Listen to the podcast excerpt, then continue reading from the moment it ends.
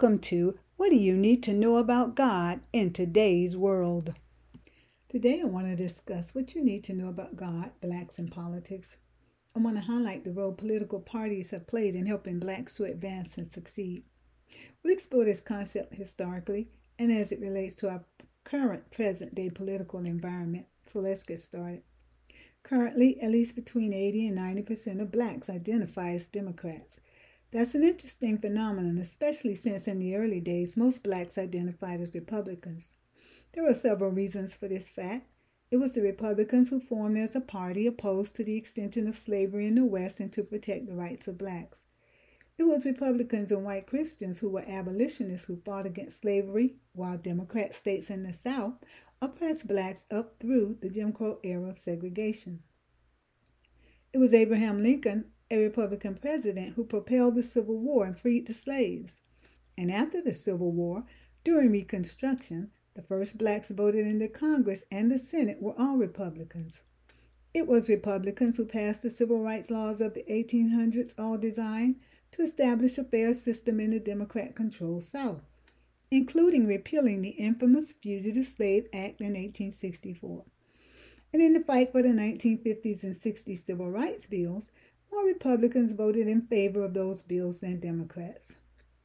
Incidentally, it was even the Republicans and abolitionists like Charles Sumner and Thaddeus Stevens who proposed that blacks receive 40 acres and a mule for reparations for slavery.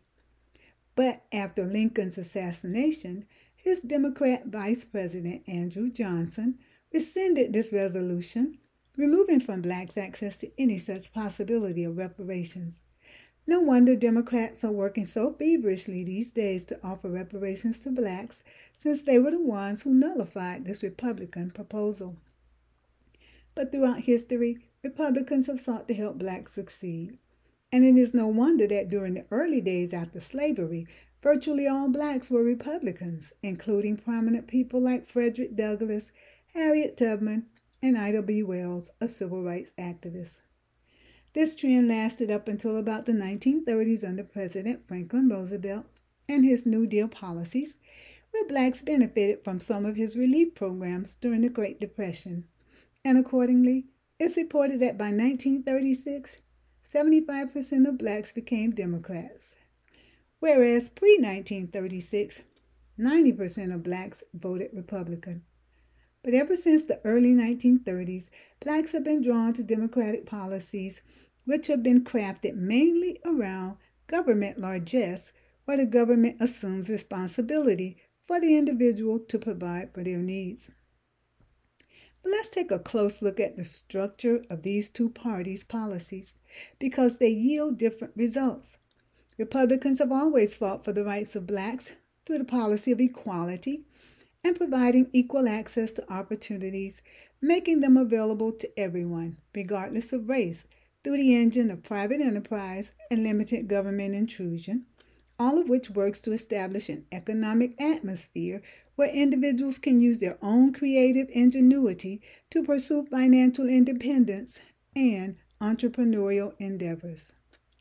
And in such a capitalistic atmosphere, the individual is in control of their own financial destiny.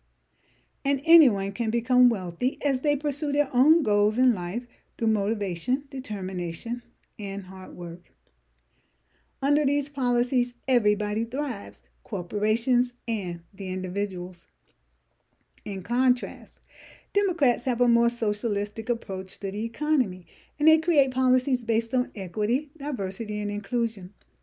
They believe in big government with regulations on corporations, the redistribution of wealth through higher taxes on the wealthy, and stimulating the economy through government programs and government welfare and disbursements. And where with capitalistic equality, everyone has access to the opportunities, with socialistic equity, people are divided into groups based on identity of race, gender, or sexual orientation, and opportunities are made available strictly to those groups, thus inherently favoring one group over the other, and then offering special treatment of concessions, handouts, or freebies that appeal to those groups. For example, For blacks and minorities, Democrats offer welfare, housing aid, government health care, free phones, and other things. For Hispanics, they offer things like amnesty, open borders, lax immigration policies. For transgenders, they're breaking all the norms, allowing males and female sports and access to female facilities. Now, though these socialistic policies of equity may appeal to many, it is the capitalistic economic policy of equality that operates with greater benefit to all, as it is designed to lift all boats as everyone has equal access to the opportunities and can obtain them through qualifications and merit. Are there some negatives to capitalism? Yes, there's no perfect economic system, but policies based on capitalism and equality pose fewer risks than all other systems, including socialism and equity, which seeks equal outcomes versus equal opportunity. And it creates an expanded government with greater control over the economy as it rewards people based on their specific traits. Moreover, these socialistic policies promote division, tribalism, and discrimination as they pit groups against one another. This is why we see blacks today demanding separate graduations and safe spaces from whites, who, under today's Democrats' policies of equity, are the ones being discriminated against. In financial opportunities, housing, and college admissions, and more. So, Democrats have set up the very same racist discrimination practices that Martin Luther King Jr. fought against. Additionally, the government programs under these policies do not promote financial independence and prosperity because they are restrictive as they always come with conditions, as with welfare, which historically destroyed the nuclear family, moving black males out of the home. And they come with limitations. They limit incomes of the recipients as well as the disbursements granted to those recipients, all of which keeps blacks in a cycle of poverty and leave blacks with a victim mentality, thinking that their race continually puts them at a disadvantage and they need a government handout or reparations to help them succeed. But in fact, it's reliance on government subsistence, handouts, and reparations that prevent blacks from achieving financial independence and from developing their own inner potential, which too perpetuates a cycle of poverty for generations in the black community. And the Democratic policies for Hispanics fare no better because lax immigration laws are harmful to everyone as they lead to a humanitarian crisis on the border and throughout the country and create a burden on every citizen, system, and service generated within the country. And it is a threat to national security, leaving us all with a vulnerable, weakened America. And though the consequences of these policies of government largesse are foreboding and ominous, even creating unsustainable debt for the country, Democrats insist on implementing them because these policies keep blacks and minorities as a devoted voting bloc, which in turn keeps Democrats in power. And blacks have remained loyal to Democrats up until this present day due to these same policies. But since we've been voting Democratic for almost a century, we have to honestly ask ourselves are we better off? The answer is no. Just read the latest headlines in the news about all the major Democrat run city governments that's failing blacks in every metric. Our communities are overrun with poverty, unemployment, drugs, crime, violence, poor education, etc., and apathy from the elected leaders. And to add insult to injury, it is Democrats who are dumbing down our educational system, promoting crime in our streets through soft on crime and no bail policies, and demonizing and defunding the police. And they are the ones who advocate for abortion on demand up until and even after birth and gender reassignment surgery of our kids.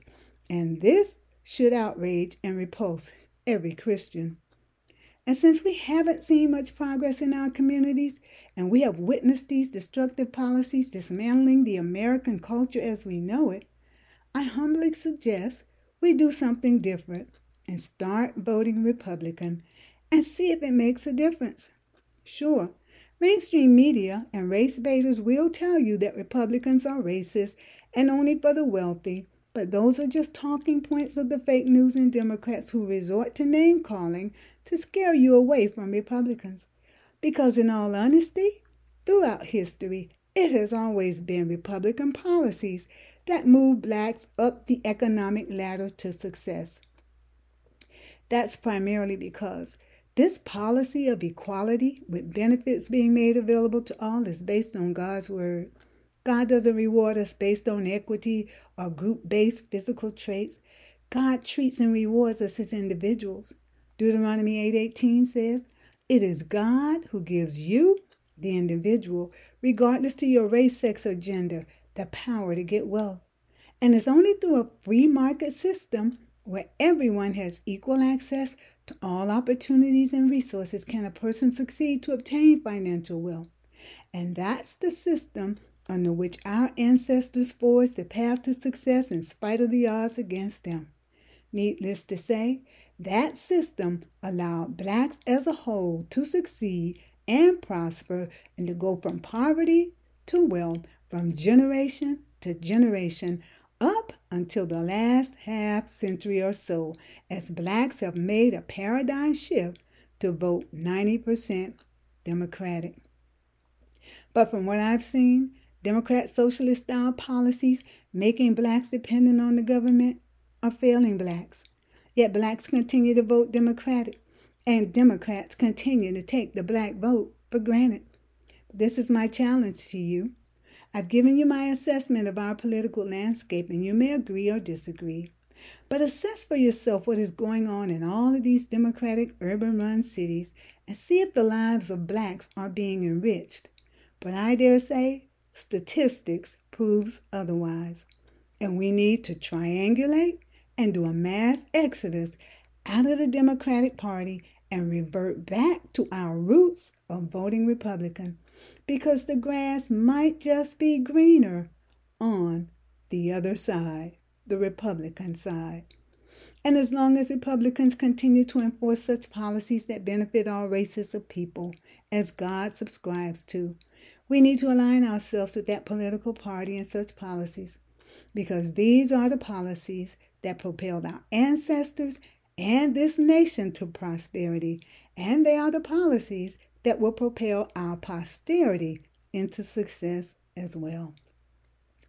In conclusion, our prosperity does not lie in the hands of any political party, nor in dependence upon government and its meager portions, but it lies in the hands of God, who is bigger, better, greater, positions available to you in abundance.